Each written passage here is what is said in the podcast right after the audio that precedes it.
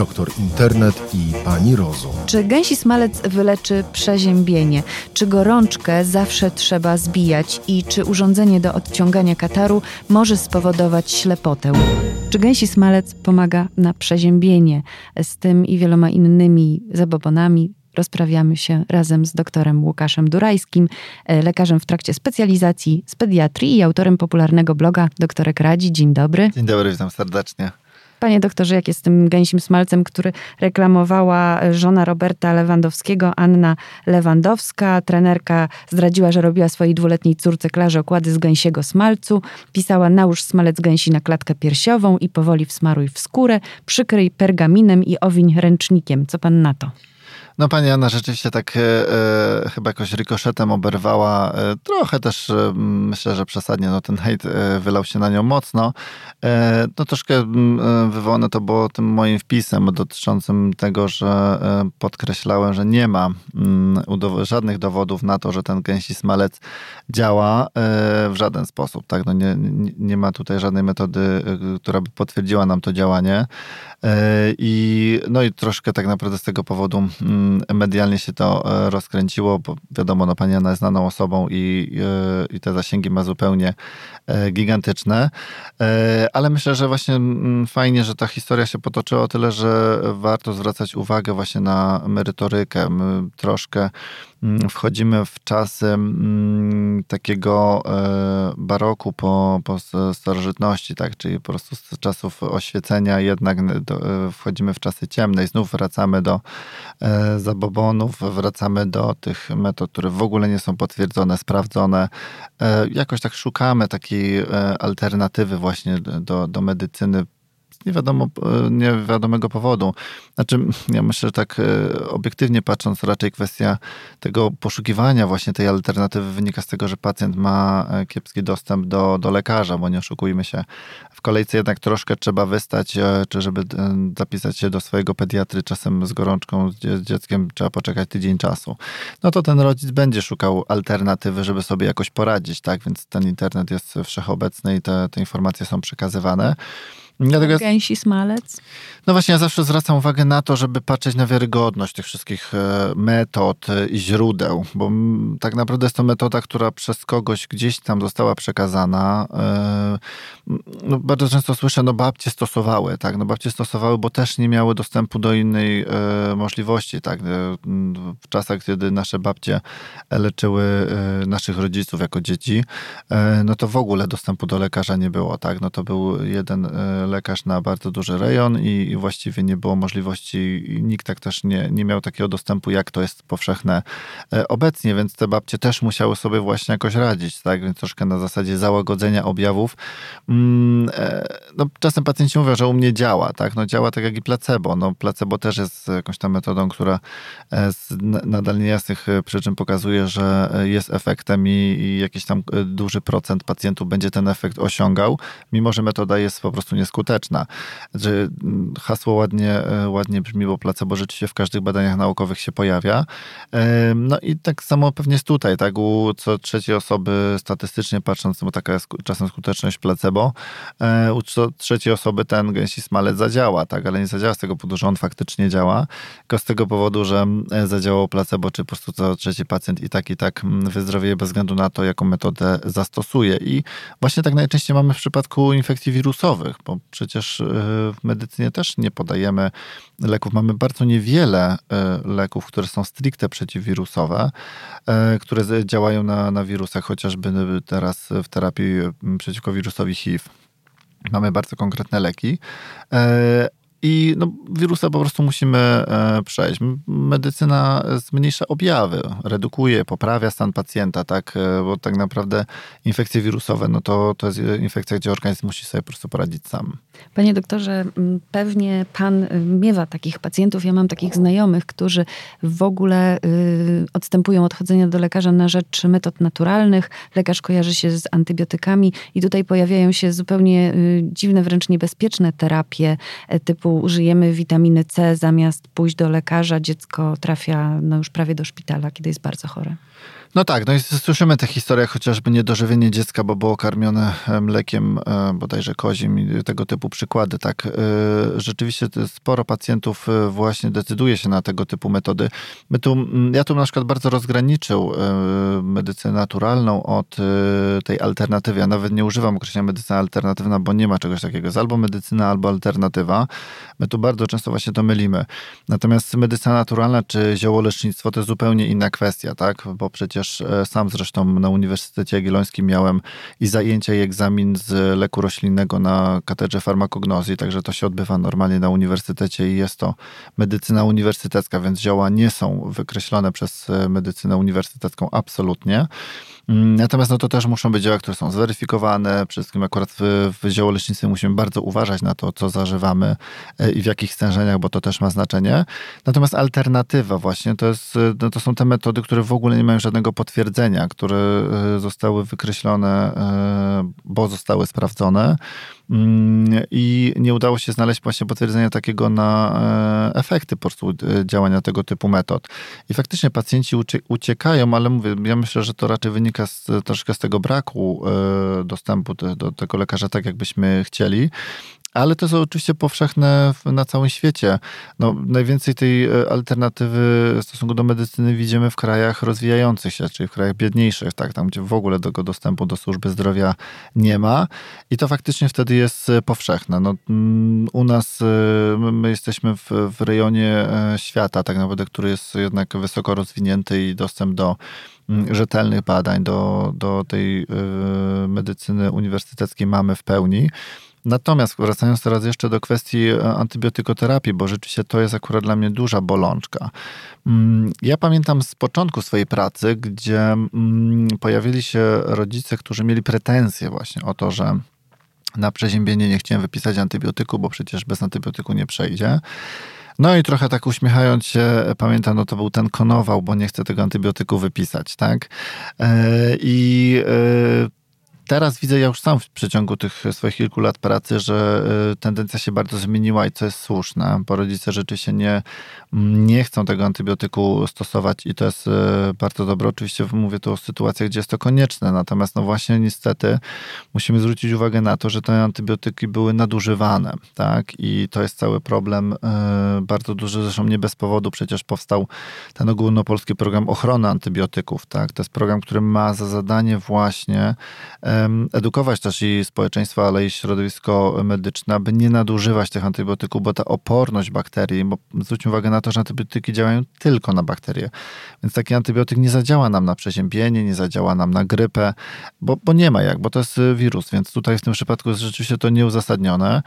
Mm, I rzeczywiście przez, e, przez to my też e, e, jako środowisko widzimy, że ta oporność na antybiotyki rośnie. I to jest nie tylko i wyłącznie, to nie są polskie doświadczenia, ale bardzo widzimy to w krajach azjatyckich, gdzie tam antybiotyki w ogóle są po prostu do kupienia na przysłowiowej stacji paliw i właściwie można sobie kupić jak cukierki i w ten sposób przecież te oporne bakterie, które już też zresztą dotarły do nas chociażby z Indii, bardzo śmiertelne, oporne, oporne na wszystkie antybiotyki zaczynają powstawać, tak? Więc y, y, gdzieś tam w tych przewidywaniach naukowców y, epidemia, która nam może grozić, to jest właśnie epidemia bakterii, które będą oporne na leczenie.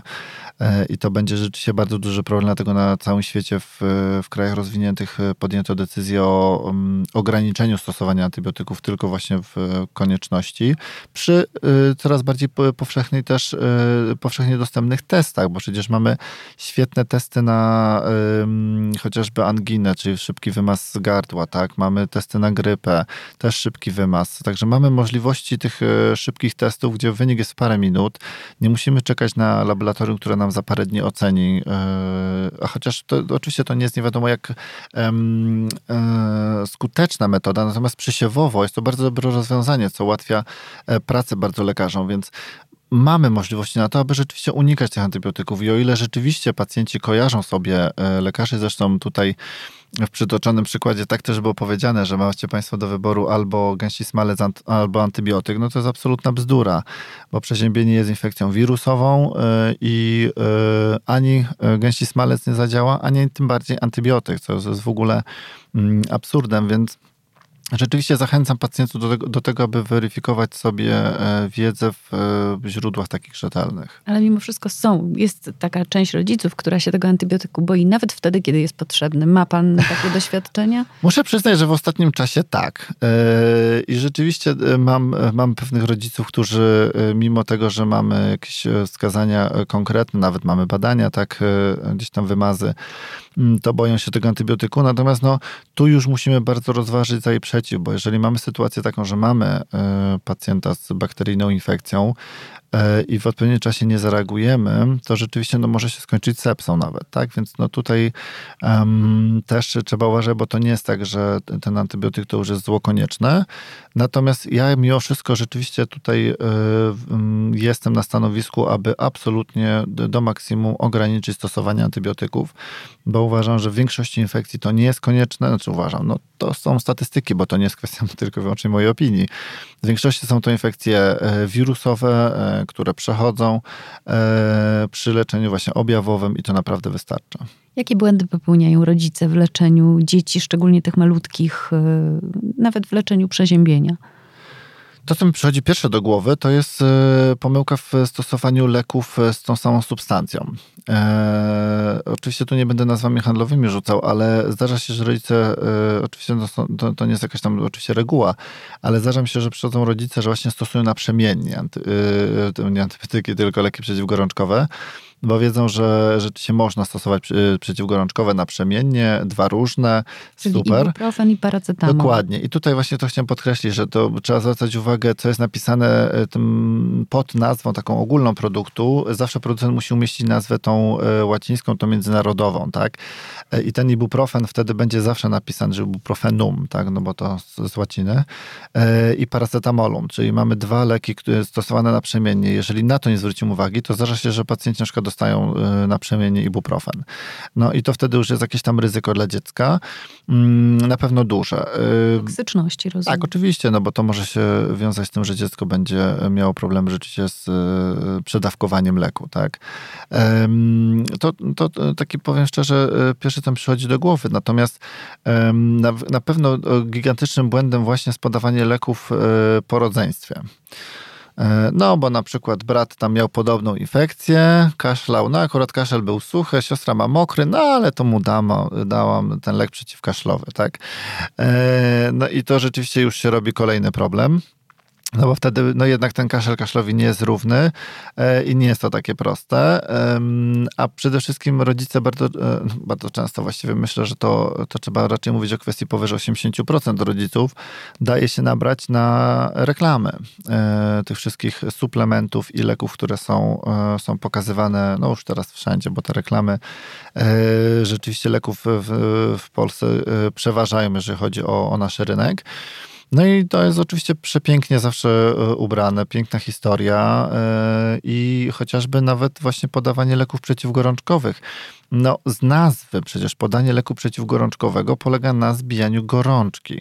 Tylko a problem nie zapobieganiu jest gorączce. Jedno, a drugie, rodzice nie zwracają uwagi na to, że ta gorączka to jest kwestia temperatury od 38 stopni, tak? Czyli jeżeli mamy dziecko ze stanem podgorączkowym, to nie mamy leków na stan podgorączkowy, tylko mamy leki przeciwgorączkowe. Czyli musimy podawać w momencie, gdy rzeczywiście ta gorączka wystąpi, czyli temperatura powyżej 38. Mm, korzystając z okazji powiem, bo bardzo rodzice często podchodzą e, właśnie do gorączki jako zła koniecznego, co jest w ogóle dramatem, e, bo myśmy się nastawili, że ta gorączka musi być do zera. Tak jak już podamy przeciwgorączkowy, już no nie daj Boże, żeby tam spadło tylko pół stopnia, bo, bo życie organizm sobie nie radzi. No nie, drodzy Państwo, organizm właśnie sobie radzi w ten sposób, że gorączką się chroni przed bakteriami, wirusami. To jest naturalny mechanizm. O ile my z jednej strony właśnie bardzo jesteśmy za, coraz częściej za tą medycyną naturalną, o tyle kompletnie nie bierzemy pod uwagę tego, że organizm ma naturalny system obrony przeciwko bakteriom i wirusom właśnie w postaci gorączki. Czyli kiedy ona jest niebezpieczna, na przykład u niemowlęcia, kiedy no trzeba właśnie. ją zbijać? I to jest, tutaj jest rzeczywiście temat dosyć, e, dosyć szeroki, ale może spróbuję to jakoś ubrać w dużym skrócie, bo dziecko zawsze do trzeciego miesiąca bez względu na temperaturę musi e, być obejrzane przez lekarza. Jakakolwiek e, temperatura, która rośnie, to wymaga się, aby jednak lekarz takiego maluszka zobaczył Uh, no oczywiście to są takie umowne, tak, granice, ale rzeczywiście tak, tak będzie też słuchaczom łatwiej. Jeżeli chodzi o dzieci do roku, no to tu mówimy rzeczywiście o stanie podgorączkowym, możemy próbować sami zająć się dzieckiem. Jeżeli ta gorączka rzeczywiście już rośnie mocno tam do te 38,5, no to jednak na przykład może nie od razu musimy się pojawić u lekarza, bo możemy podać przeciwgorączkowe, ale jeżeli na przykład przez 2-3 dni nie ma poprawy, to dziecko nadal gorączkuje, to wtedy jest wskazanie do tego, żeby się pokazać. No u starszych dzieci, no to już mówimy raczej o sytuacji takiej rzeczywiście te 39, wysoka gorączka, tak nie przechodząca kompletnie po lekach przeciwgorączkowych, no to wtedy mam wskazanie do tego, żeby do lekarza podejść. No, ja to bardzo upraszczam, tak, ale chodzi o to, żeby właśnie mm, pacjenci y, nie bali się gorączki, ale jednocześnie nie lekceważyli, tak, no bo to też nie chodzi mi o to, żeby e, zupełnie lekceważyć ten, tą wysoką gorączkę. No przecież przy sezonie grypy, który teraz mamy, to gorączki to, to są przynajmniej 40 stopni, tak, I, i, i to potrafi trzymać nawet tydzień czasu i też leczymy objawowo, tak, my też tylko i wyłącznie podajemy leki przeciwgorączkowe. Także rzeczywiście Gorączka nie jest mechanizmem, który nas przeraża, ale to jest właśnie jeden z błędów, który robimy. My bardzo ufamy reklamom. I to rzeczywiście jest bardzo często wykorzystywane, e, bo przecież słyszymy w reklamach, nieważna jaka temperatura, ważne, żeby podać e, lek, e, a już w najgorszym przypadku rzeczywiście podawanie właśnie leków czy przeciwkaszlowych, no bo jakiś tam producent powiedział, że przecież ten działa na jeden i drugi rodzaj kaszlu i będzie rewelacja. No nie, drodzy Państwo, to nie ma takiego perpetuum mobile, żaden z leków nie jest aż tak... Można zaszkodzić podając zły syrop na, zły, na nieprawidłowy kaszel? No właśnie można. I to jest, e, dlatego napominam e, ten temat, bo rzeczywiście w momencie, gdy mamy pacjenta z, e, prosty przykład, z wydzieliną zalegającą, pacjent, który odkasuje sobie, tak, no bo rzeczywiście zwłaszcza w nocy ten pacjent się dusi, bo na przykład spływa tam z górnych dróg oddechowych wydzielina, więc wiadomo, płynąc po gardle, no gdzieś tam to dziecko ma ochotę odkaszlnąć, a w tym momencie podajemy lek wyciszający kaszel, czyli typowo przeciwkaszlowy. My spowodujemy tylko i wyłącznie to, że ta wydzielina będzie szła dalej, tak, czyli idzie sobie na oskrzela, na płuca, więc efekt będzie taki, że, że my... Oczywiście, że my tylko i wyłącznie spowodujemy infekcję u dziecka. Rzeczywiście jest to niebezpieczne. Tak. Jak już jesteśmy w temacie kaszlu i odkrztuszenia, to kolejny y, temat bardzo ważny dla rodziców, czyli katarki i fridy, takie y, urządzenia do um, odciągania tej wydzieliny z noska. Tak. E, zdecydowanie tak.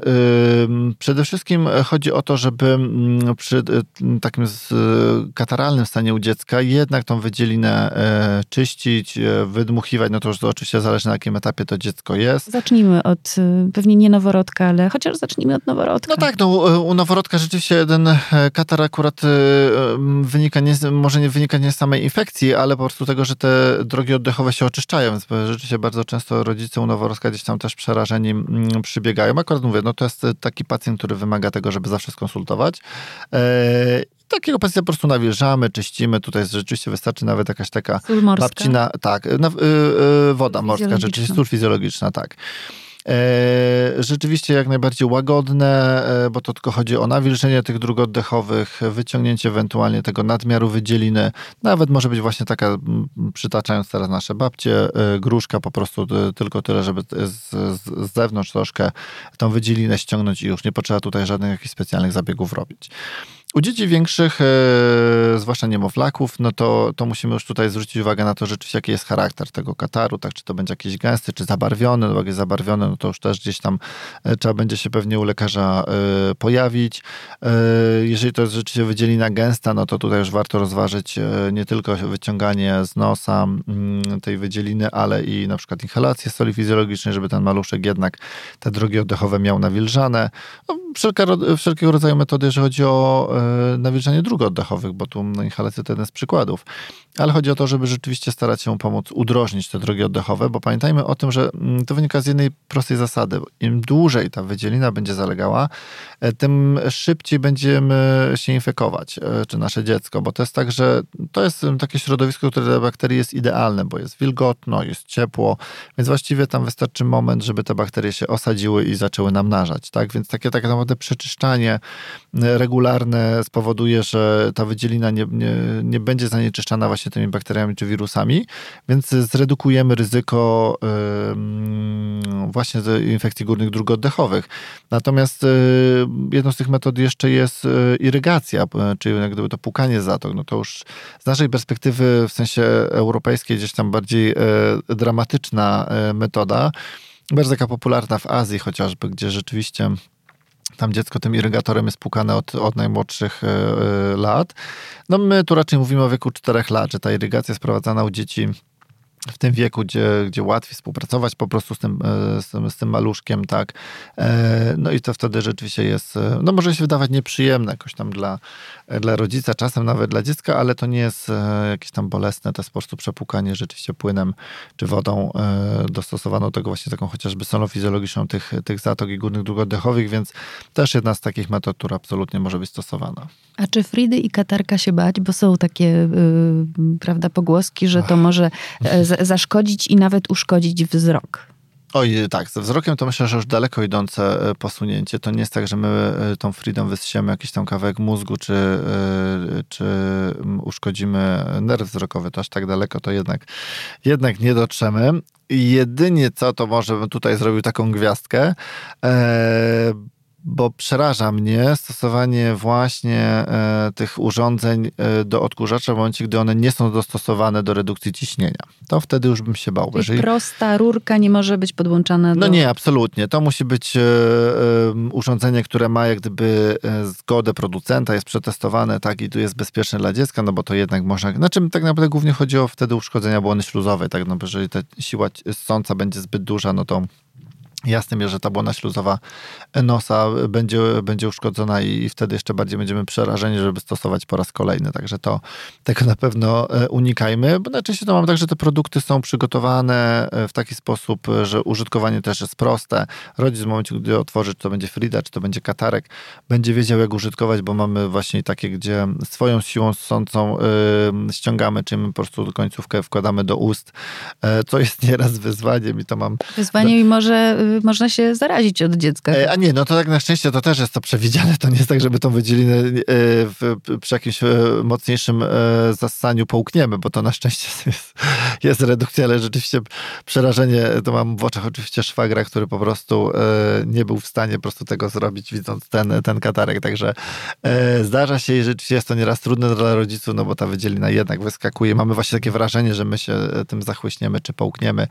No jednak jakieś tam wydzielina może się też e, drobna, bo drobna, ale przedostać, więc to no, taka metoda, która no, to troszkę tak jak e, oblizywanie smoczka i podawanie do ust dziecku, no to to samo. Wymieniamy się wtedy swoją florą bakteryjną e, i no to, to dokładnie to samo, także raczej raczej trzeba uważać, e, ale mamy specjalne, naprawdę fajne teraz urządzenia, gdzie, gdzie tutaj ja widziałem nawet e, e, tatę, który właśnie z zapałem wyciągał automatyczny, automatyczne takie urządzenie do czyszczenia nosa i włączył tylko na, na silniczku i po prostu zasał małemu, nie, nie, nie szukając chusteczek, tylko w gabinecie rzeczywiście szybko ten nos wyczyścił do badania, także no producenci tu się prześcigają, jeżeli chodzi o, o użytkowość tego, to jest bezpieczne, więc jak najbardziej tak. Panie doktorze, ostatnie pytanie. Mamy epidemię koronawirusa, głównie w Chinach i wielką panikę również w Polsce. Czy pan się z tą paniką spotyka i e, no, czy może pan uspokoić rodziców? Bo przypuszczam, mhm. że rodzice małych dzieci też się tego koronawirusa boją. Tak, znaczy ja na pewno e, rodziców nie uspokoję w kontekście takim, że mają się bać, ale grypy bo niestety grypa jest dużym e, zagrożeniem w Polsce i my bardzo się właśnie skupiamy na koronawirusie, a zapominamy o wirusie, który w zeszłym roku zabił 173 osoby w Polsce i jakoś nie było e, o tej informacji, nikt się e, nie bał tego wirusa, a przecież szczepionka jest dostępna. Więc zacznijmy od tego.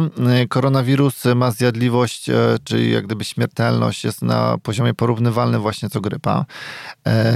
Więc na, na, na razie na ten moment nie jest to jakoś bardzo groźny wirus. Zresztą nawet wczoraj właśnie na swoich social mediach wrzuciłem takie porównanie e, trzech koronawirusów w ostatnim czasie, czyli SARS, który mieliśmy w Azji e, w 2002 e, roku i to był wirus, który na, przynajmniej na ten moment porównywalnie zabił, ale tam śmiertelność była prawie 10% pacjentów. Mieliśmy później MERS 2012, to jest wirus z Bliskiego Wschodu, też koronawirus w sensie z, z Bliskiego Wschodu, który zabił 34% pacjentów, tak? Czyli ponad 1 trzecia osób po prostu zmarła z powodu tego wirusa. On się tak nie rozprzestrzeniał oczywiście jak obecny koronawirus, ale jednak śmiertelność była dużo większa. No w tym przypadku na razie wszystkie zgony, właściwie poza jednym, na Filipinach mamy w Chinach, więc dotyczy to też pacjentów e, przewlekle chorych, z dodatkowymi obciążeniami, także tutaj mówimy raczej w większości oczywiście, bo też nie mówię, że w 100%. E, I ten koronawirus rzeczywiście dla nas e, jakieś tam zagrożenie z uwagi na to, że się rozprzestrzenia szybko, tak? Tu mamy 37 tysięcy ponad już przypadków potwierdzonych, tak? Bo ja tu mówię już o tych oficjalnych danych. Mm, ponad 800 zgonów, także ta liczba rzeczywiście jest imponująca w stosunku do poprzednich wirusów, zwłaszcza, że zrobił to w krótkim czasie, bo to jest okres pięciu tygodni, tak, więc to, to porównywanie rzeczywiście jednak to, to jest szybszy okres. Mm, no my musimy bardzo zwrócić uwagę na to, że teraz też podróżujemy dużo bardziej. O ile w poprzednich przypadkach w ogóle, jak i SARS, jak i MERS, myśmy nie mieli takich pacjentów w Polsce, nie było żadnego zachorowania, no jednak na przestrzeni tych 20 lat Polacy mocno ruszyli w świat i świat ruszył do Polski. Także te podróże też nam powodują to, że my rzeczywiście łatwiej się infekujemy. Nie bez powodu przecież ta decyzja teraz wielu linii lotniczych o tym, aby w ogóle wstrzymać loty, no to też e, spory precedens, jeżeli chodzi o tego typu mm, sytuacje. Natomiast jednocześnie zwracam uwagę na to, że ta ilość zachorowań, e, która tam jest, czy zgonów e, w Chinach, przypada na bardzo dużą populację, tak? bo mówimy o zgonach na te 40 milionów ludzi, tak? czyli to, to troszkę tak jakby zamknąć, odizolować, wyłączyć ze wszystkiego cały kraj. No to dla nas to jest niewyobrażalne, tak żeby teraz komunikację wyłączyć całej Polski od, od reszty świata, czy, czy loty i, i tak dalej. Więc jest to rzeczywiście wyzwanie dla, dla władz Chin y, ogromne, y, ale no, póki co to nie jest tak, że, y, że mamy się bardzo bać. Natomiast no, tutaj ten alert międzynarodowy WHO jest bardzo konkretny, bo został on uruchomiony z uwagi na to, aby dać sygnał do tego, żeby być ostrożnym. Tak? Czy to nie jest powód do paniki, ale powód do tego, aby być ostrożnym. I myślę, że to jest takie najlepsze podsumowanie tej sytuacji, która w tym momencie się dzieje. Oczywiście ona się się bardzo zmienia, no bo to potrafi być tak, że jednego dnia 60 kolejnych zgonów mamy pacjentów, więc ta sytuacja jest bardzo mm, zmienna. Ale myślę, że tak podsumowując, e, nie mamy na razie jeszcze dużego powodu do tego, aby się mm, koronawirusa obawiać i mam nadzieję, że to tak się skończy, że ten okres infekcyjny nam minie i e, ten wirus e, też tak naturalnie się wygasi, jak i poprzednie epidemie, że, że nie zdążymy, znaczy nie będziemy musieli czekać na, na, na szczepionkę, aby się uchronić. Zwłaszcza, że dodam, że w przypadku poprzednich koronawirusów, jak i SARS, tak i MERS, do tej pory tej szczepionki nie mamy. Także to nie jest takie proste tak by się wydawało, więc tutaj zwracam uwagę na to, aby jednak pacjenci byli ostrożni, a raczej, tak jak podkreślę po raz kolejny, uważajmy na grypę, bo z tego powodu rzeczywiście mamy więcej powikłań niż e, z, z powodu samego koronawirusa. Dziękuję panie doktorze. Dziękuję serdecznie. To była audycja Rzeczpospolitej, doktor internet i pani rozum.